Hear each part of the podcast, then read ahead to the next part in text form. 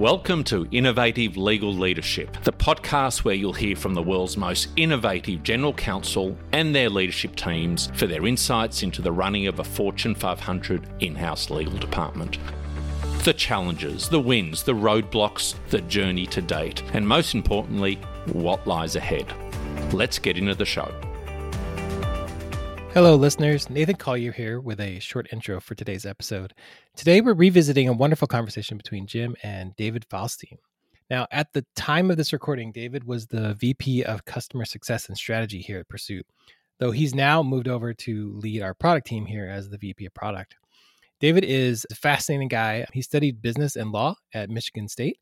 Uh, he's also a member of the Johnson & Johnson legal sourcing team prior to joining our team here at Persuit.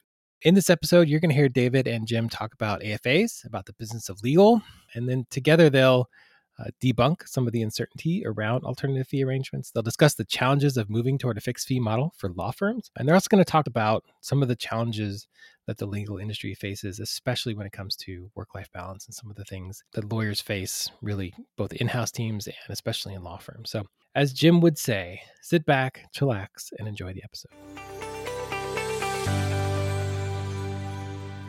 David Falstein, Vice President of Customer Strategy and Success at Persuit. Welcome to the show. This is going to be such an absolute treat. Thanks for joining me, David. Jim, thanks for having me. I cannot wait. That's right. So, David, I've been working up to this for a little while now. There's so much of a fantastic story to tell, and I can't wait to share with the audience. But tell us a little bit about the David Falstein stories. Take us back to you've gone to law school, you've gone to business school, you had this idea around legal procurement. What is that all about? Tell us a little bit about that story. So the story begins with, you know, I want to go to law school. I, you know, I'm an ambitious guy. I'm hungry. I'm thinking, what do I want to do in with my career? before I went to law school, I worked in a door to door sales job, knocking doors, selling Dish Network and DirecTV, literally door to door, managing a team of 20 sales reps. And I loved the competitiveness, I loved the business, the incentives. So I had that experience before I went to law school. So, right when I was about to start law school, I started to think maybe I don't want to use my law degree in a traditional way. Maybe I want to use my law degree in business. So I actually started to get really excited about the idea of doing a JD MBA so that I could get my master's in business and find some unique career path that combines law and business. So what career path was I going to find? I started talking to everybody, "Hey, what are what's out there? Like what really combines law and business?" Every single person told me, "Nah, there's not really anything that combines law and business. It's either you go the business path, yep. or you go the law path." it's one or the other. If you go to the law path, you're not really going to be prepared to go into business. You're just going to only learn how to be a lawyer. If you go the business path, you're not going to ever be able to go back to law because the law the law firms will snuff and say, no, you got to go start back as a first year associate. So it was very much this discovery of, you know, I said, no, what, I'm still going to do it. So I ended up going to Michigan State, and I was really, really fortunate that Michigan State had an amazing dual degree program with JD, uh, both law and business. Yep. Um, and so when I started down that discovery path, I started literally Googling, you know, how can I combine law and business? Started doing research. It's and I thought, you know, Michigan State, their MBA program was number one in the country at supply chain. Every single company was coming to Michigan State to recruit for supply chain majors. I didn't care about supply chain, but I thought, well, is there an overlap between supply chain and the law? And the more I started to learn, I found, well, there's this thing called procurement. That sounds a little bit like law. There's negotiation. You're talking to suppliers. You're you're doing vendor contract negotiations. And then I started googling legal procurement. Is that a thing? is there a legal procurement thing?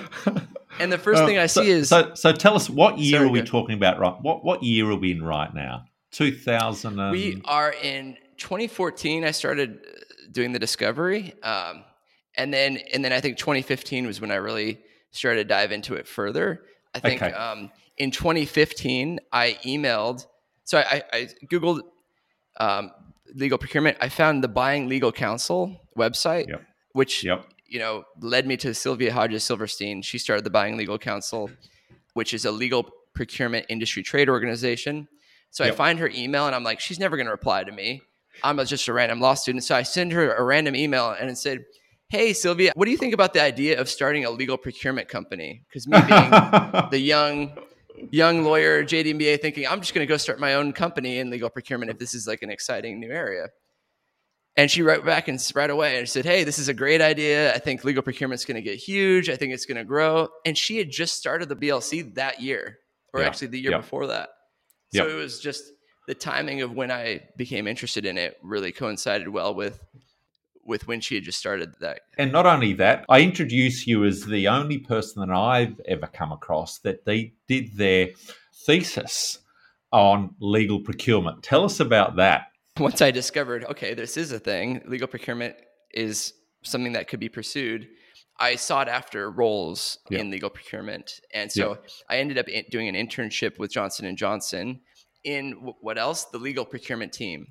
Yep. And there, there may be only a, one of a handful of companies at this time that even have a legal procurement team. Nobody Yep. does legal procurement, but because J and J spends a billion dollars on legal services, they kind of care about saving some money and, and Yep. having some rigor. So after I, I did an internship with that internship was all about alternative fee arrangements. Actually, Right. my director asked me, Brad Latman, we want you to create a should cost model for legal and do it like do it like I'm pricing out a tire. Figure out all the cost inputs to the to the hourly rate and figure out what should what's a true price for what what should be what should an hourly rate be? What would be a reasonable profit margin? What would an hourly rate be? So I went Yep. down this discovery path from that internship, and after that internship, I was inspired to to take that those learnings even further.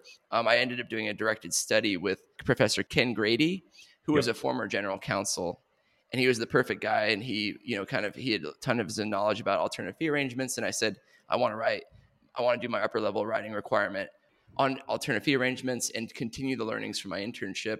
And I was fortunate to get to work with Silvia directly on, you know, having read her articles, having worked with I was fortunate to work with um, Marty Harlow and Justin Ergler, and uh, you know a lot of Yep. people at John- GSK were willing to share some of their time with me in that pursuit of of discovering what is like the perfect alternative fee arrangement. And a call out there to the to the GSK team and certainly the original team back then in I think it was about 2007 and or 8 where they really started off this notion of a kind of a legal procurement and alternative fee arrangements moving away from the billable hour and managing their law firms on the basis of alternative fee arrangements. And there's, you know, we- know that Silvia did a great case study at Harvard Business Review case study, I think in 2011 or 12, or anyone around there. So, and that was probably, David, I think that was probably the beginning of a different modelling for way law firm services are being procured and some early insights, if you like, in the very the, the very beginning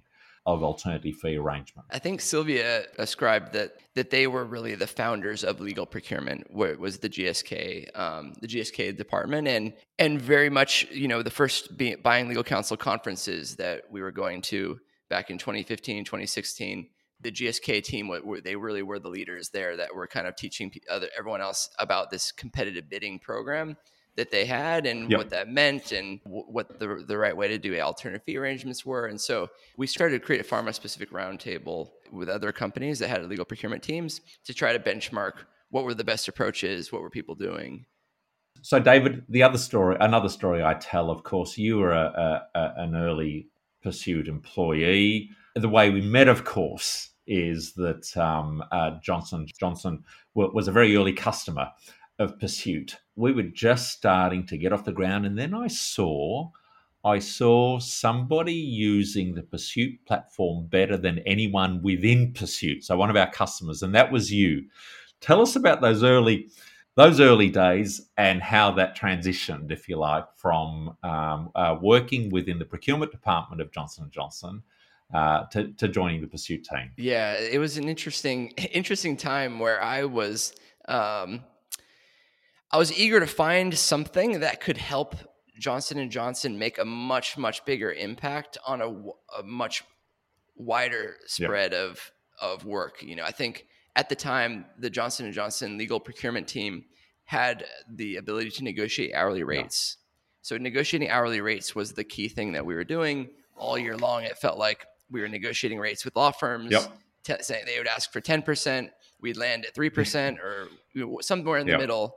And I said there has to be a better way to have a bigger impact in here because they can just bill me bill more hours. This just doesn't. Yeah, like I can negotiate the rate. How do I prevent? How do I get cost predictability? How do I control truly control cost? And so I came across, you know, you had you had reached out to us. We we got on a call. You showed me the Persuit Persuit product. You um, you made it very clear that that this was the tool that would enable us to implement alternative fee arrangements at scale, you know, on a matter by matter basis. And um, I was really inspired by that idea. I didn't have any authority, of course, to buy anything at the time. Um, so I had to go back to my sales days and start knocking doors. Who do I need to talk to? Yep. Who's willing to try to run reverse auction? What door do I knock on? A lawyer that used to be at GSK who ran auctions before and said, I want to run an auction. So we got um, a lawyer to just try Persuit out, a pilot, um, ran an auction. It was a 24 hour long reverse auction Oh, that's a bit painful. with 150 price drops. wow. 150 price drops. Our entire office was surrounded around my computer, and the um, even the vice president at the time was like, "I've never seen an auction before, so I have no idea how we handle this situation. Like, what do we do?" It was just an exciting, really exciting experience. The results were sh- shared up the chain. The general counsel said, "You know, wow, what an amazing result! How how is it possible that a firm like this?" That's such a prestigious, great. This is a great firm. I'm shocked that they would drop their price Yep. by 35 percent Yep. like there's just no way that that they would do that and that you know that kind of galvanized the rest of the department to say okay we, this is probably something we need to take another another look at I could hear that story time and time again, David. It is a great story. And look, it's a story of what it takes sometimes in the early days, galvanizing the troops and then and then changing the world. There's no doubt there's a lot of skepticism, David, around alternative fee arrangements. And it it's had a very checkered past. Why do you think that's the case? And how do we change that? i can actually answer that with one of my first memories of having met you at the buying legal council conference. Somebody asked oh. somebody asked why won't law firms do more afas and you stood up and said because we make way too much money. I'm a former partner at a law firm. We're making way too much money. Making millions of dollars a year. Why would we change that model? It's got to be the Yep. clients and i that was Yeah. my, i said yeah it has to be the clients but then to answer your question why are the clients not doing more doing it more if it gives you them predictability and the, Yep. the answer that i've found is that they're scared of doing afas Right.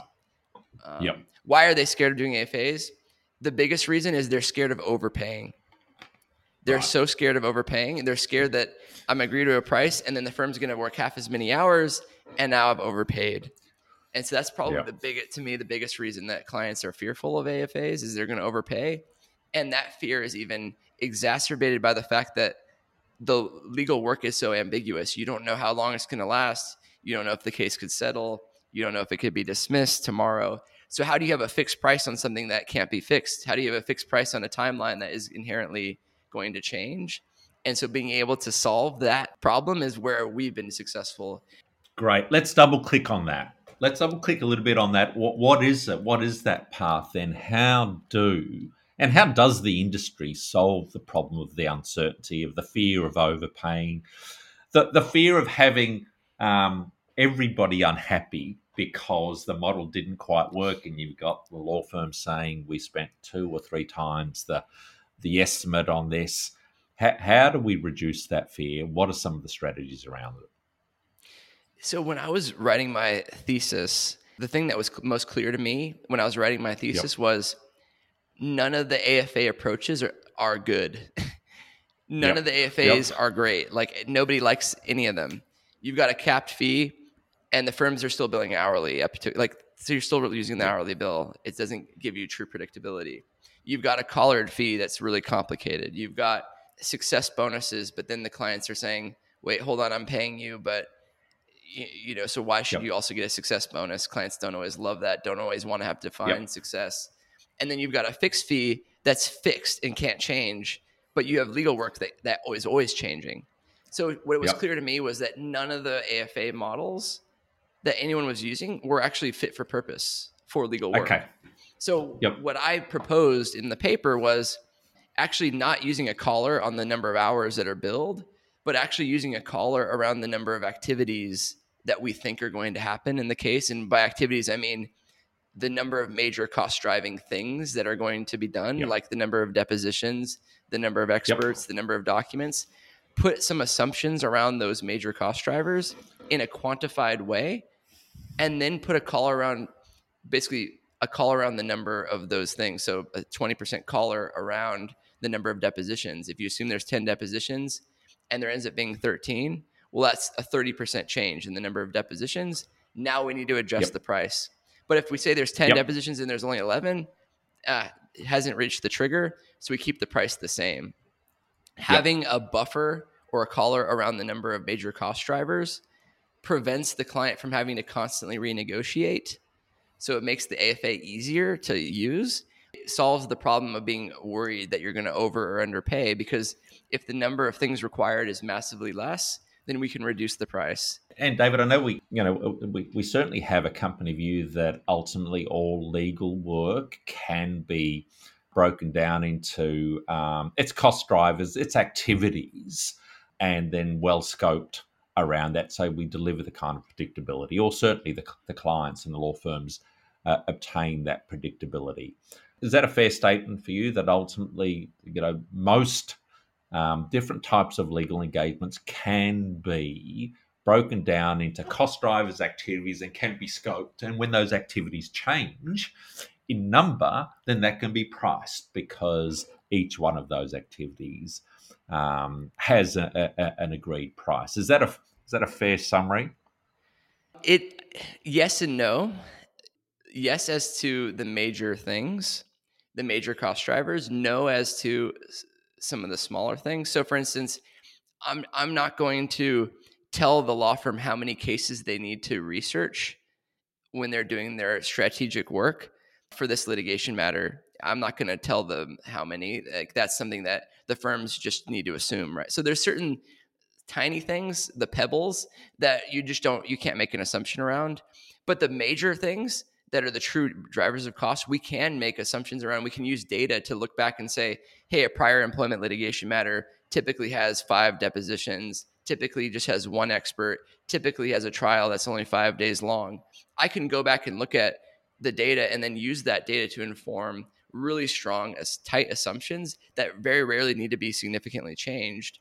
David, I also tell a story you know, during my time of practice, you know, uh, a, a, new significant arbitration um, or litigation matter would fall on my desk. The client would ask for an estimate, sometimes would ask for a fixed price, and I would duck and weave and balk, and I would say something like this, and I, I can say down pat there's no way that I can give you a fixed or probably even an estimate. I can give you a very broad range because litigation is like a war. I don't know what are the activities. I don't know what strategies are going to be thrown uh, at me. You've got to treat it like a war, and we'll have to basically approach it the way we're going to give it everything that's going to be required. And I can't, and I can't tell you now um, what that's going to take. Um, what I now say is, well, what clients should have said to me is, hang on, Jim, you've been running these cases now for 20 years. Are you telling me that you don't actually have the data that tells you what are the activities, how long should it take, what um, what are the cost drivers and how can we then define those in a way that you can provide me with cost certainty so I can have a budget and I can report internally as to what this case is going to cost. But I, I never used to have to have those discussions that usually ended up ended at the after I told my war speech. It's like a war speech. Um, then I could typically get away with a very broad estimate. It's between four and eight million dollars. um, let's say. So, um, are, are, those days still around, or, um, or, or should they be dead and buried? you're right. It's a war. We don't know what's going to happen. We don't need to be correct. We can make some assumptions based reasonable assumptions based on data that says, look, nine times out of 10, this is what's going to be required. Sure, it might be that this matter ends up being the one time out of 10 that it goes off the rails and it's complete, you know, and the, the scope does change.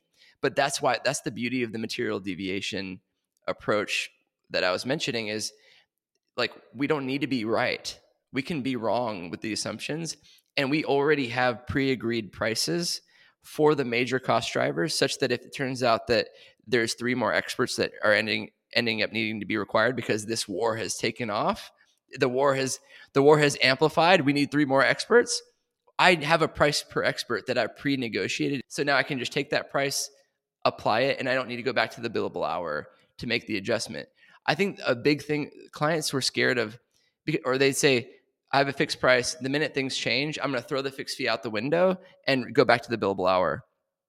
And then they're they're like why did i go through months of pain to negotiate a fixed fee that I threw out the window. Like the material deviation clause solves that problem. I don't need to go back to the billable hour. I can just pre-negotiate what the changes will be. There's a few paths that, that this war could take. I can predict what those paths are and agree on a price for for one of for all of those paths. So it, it's not um, it's not rocket science. It's just it just is a slightly different approach than anyone really had been been trying to take in the past. One can see why the alternative fee arrangement approach has had a little bit of a bad rap in the past and bad experience because if it's been fundamentally misconceived or not structured in the way that you know, we're talking about now, you, you can see if someone's put the work in to agree a fixed price and then a few assumptions blow out and suddenly the whole thing falls apart, you can see why there's pain associated with that approach. Once you're disciplined enough to identify what are the cost drivers, uh, what are the key activities and, and pricing those on a competitive basis, then that ultimately most legal work, and it won't be all legal, but certainly most legal work can be scoped, can be priced, and you can get to a point of um, understanding what that should cost model should be. And that's a bit of a nirvana isn't it? In the kind of in the legal procurement world we talk about that should cost model um, but ultimately i think um, it's all based on the discipline and the data um, uh, around scope. Yeah, it's based on the discipline, the data, and having a consistent taxonomy. And so the fact that SALI now has developed a standard taxonomy that everyone can adopt, we can now and have done tagged all of our matters in the, the platform, and we can tell you here's what an average patent litigation matter in the Western Western District of Texas costs you know that's the nirvana we can tell you yep. what an, yep. a deposition costs you know so the more data we get and, and the further down this journey we go you know i think the easier and easier the scoping problem becomes um, as it's more data driven for sure so if you were to pick out the, the, the top one or two challenges that you think the industry has in terms of its if transition transition away from hourly billing to fixed and certain fee arrangements what are the what are the key challenges and what does the industry have to do? Who has the burden to help drive the change to move away from hourly billing? For the reason you eloquently gave the first buying legal council the clients have the burden to make the change because the firms the firms you know don't have a reason to change. They're profiting at a massive margin. So the yeah. clients need to be the ones to drive that change. The the biggest challenges are number one, there's an, a knowledge gap, knowledge and a process gap.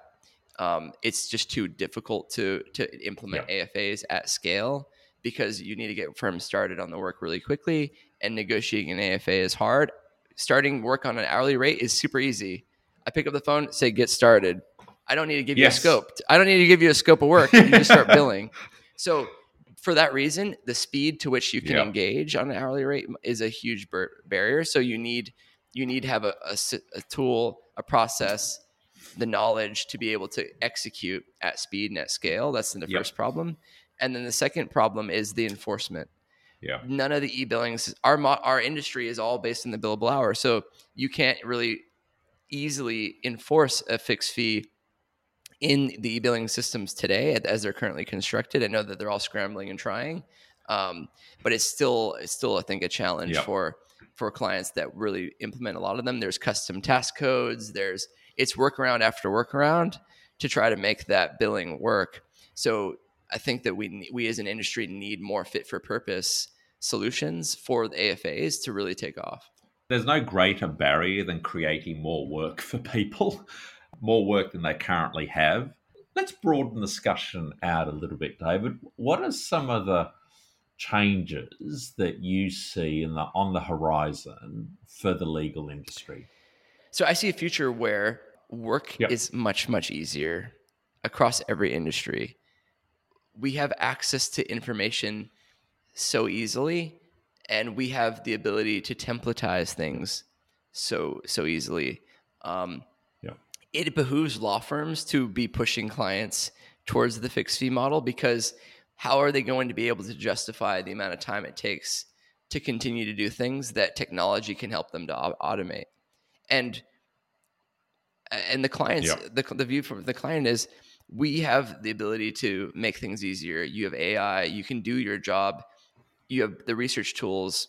Keep getting westlaw lexis everything keeps getting better and better easier and easier such that the legal profession gets easier. So for that reason how does how do the law firms sustain the the amount of hours that sustain the revenue?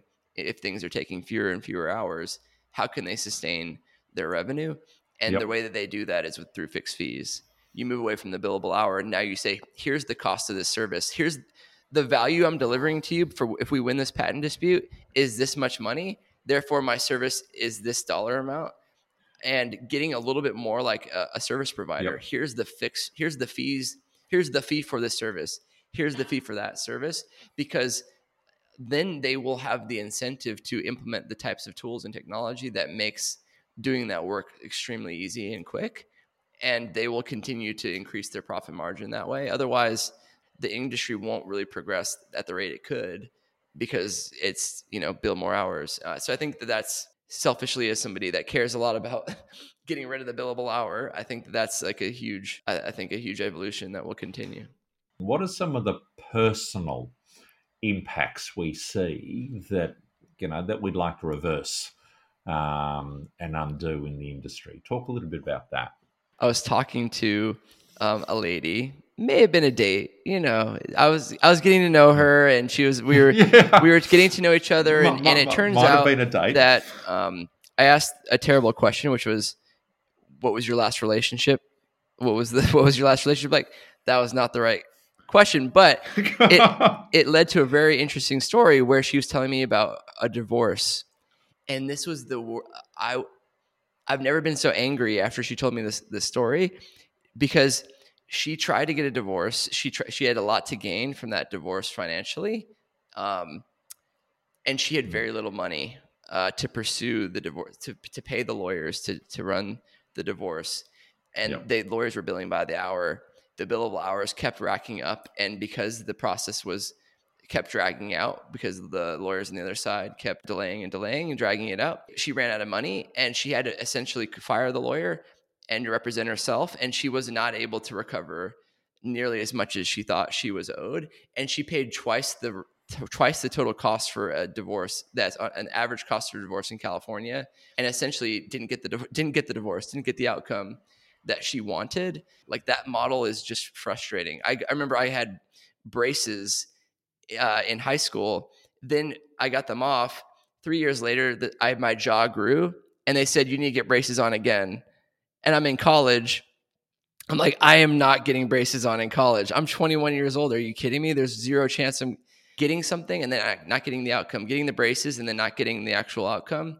Getting the divorce but not getting the outcome. There's nothing worse than paying for something than not getting the results. And for that reason i think the billable hour is a completely flawed system. It's just a painful let alone all the psychological problems. Certainly, in your experience and what you've seen about the poor mental health outcomes uh, associated with the billable hour. What have you seen? What have you experienced in the industry? like I'm so thankful every day that I work for Persuit. Although I could probably end up working the hours of, of a lawyer, I but it's because I like what I'm doing. Whereas I talk to some of my friends who graduate from law school and they work at work at law firms and they're working they're grueling working grueling hours and they're working so many you have to work you know so many more hours than what you can ultimately bill and your entire incentive model is around the number of hours you can bill. And so it just propagates a culture where you know working more hours is a good thing. Doing your work and taking tons of time to do it is the outcome that they're seeking. And it, everyone that i know that is in that mentality is miserable in that mentality the suicide rates among I was shocked to hear that the suicide rate amongst the legal profession is amongst the highest. You know, so yeah, making extra money, you know, money can't buy happiness. It really can't. You know, you can make a lot of money, but if you don't love what you're doing, you're not going to be happy. And I, we see that with the the statistics on depression and suicide in legal industry. I think the official stat is almost five times. So, um, someone in the legal profession is almost five times more likely to commit suicide than the national average in the US. So that that's a horrific statistic for any industry, let alone for the legal industry, given the nature of the talent uh, that it's able to attract. To me, a model that perpetuates, if you like, the kind of misery associated with being judged by reference to and succeeding by reference to or getting promoted by reference to the number of hours you can bill, number of hours often not on meaningful work. Whatever kind of perpetuates that, and I think the the the profitability in the law firm model perpetuates that. That can't that can't be sustainable, can it? That can't be an overall benefit for the legal industry, the externalities that um, around that model, that's got to change, doesn't it? It has to change. Why would you want to be? Why it's why would you want to be disincentivized from doing your work more quickly? If I can com- yeah. complete the same work at the same quality in half the time, why would I want to be punished for that or disincentivized to do that? Like that just doesn't make any sense. It's just um, it's it's got to change not only for the legal industry, it's got to change in consulting, it's got to change in a number of other industries that rely on the billable hour as the main driver of of the success. David, I'm going to wrap up with asking you some of my favorite questions on this podcast. The first one, the hardest thing that you've ever done, which you're prepared to share with us, personal or professional. I'll go with passing the California bar exam was one of the one of the toughest. That was a painful process, and what was yeah. more tough was having to go to a law library in Southern California when it was 110 degrees every day, carrying a giant bag of books. That that was a was a painful time, but uh, we got through it. that was tough, was it?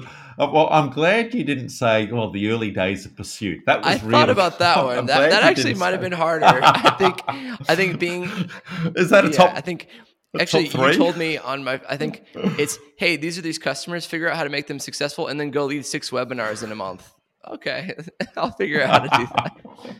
So I usually ask this question of someone who's, let's say, more has had more time in their career, David. These next two questions, but I'm going to ask you anyway. First, what have you spent too much time worrying about, which on reflection is not time well spent? And I'm going to wrap in the second question too, because sometimes they overlap advice that you'd give to your 22 year old self? You're not that far off that right now.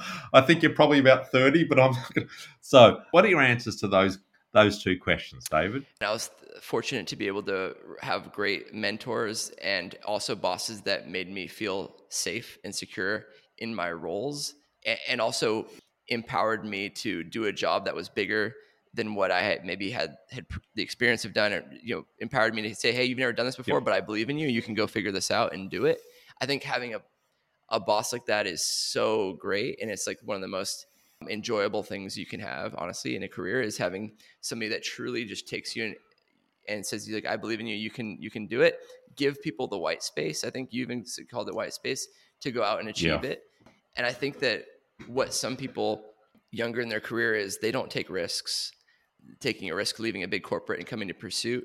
it was a risk, but it really wasn't, and it was a risk worth. Even if it didn't work out, it would have been a risk worth taking. I would have learned. You would have learned something from that. I think you need to always think of any Yeah. risk as an opportunity to either win or learn. I'm glad you called that out, David. I mean, it is hard in those early days. In the, when you're early in career, the, the safe, well trodden path is such an attractive path. And you can absolutely see, you know, where, you know, and the law firm is a particular one. And certainly for the first few years, I, I don't discourage that at all because it's an environment where you do learn the, the trade and so forth.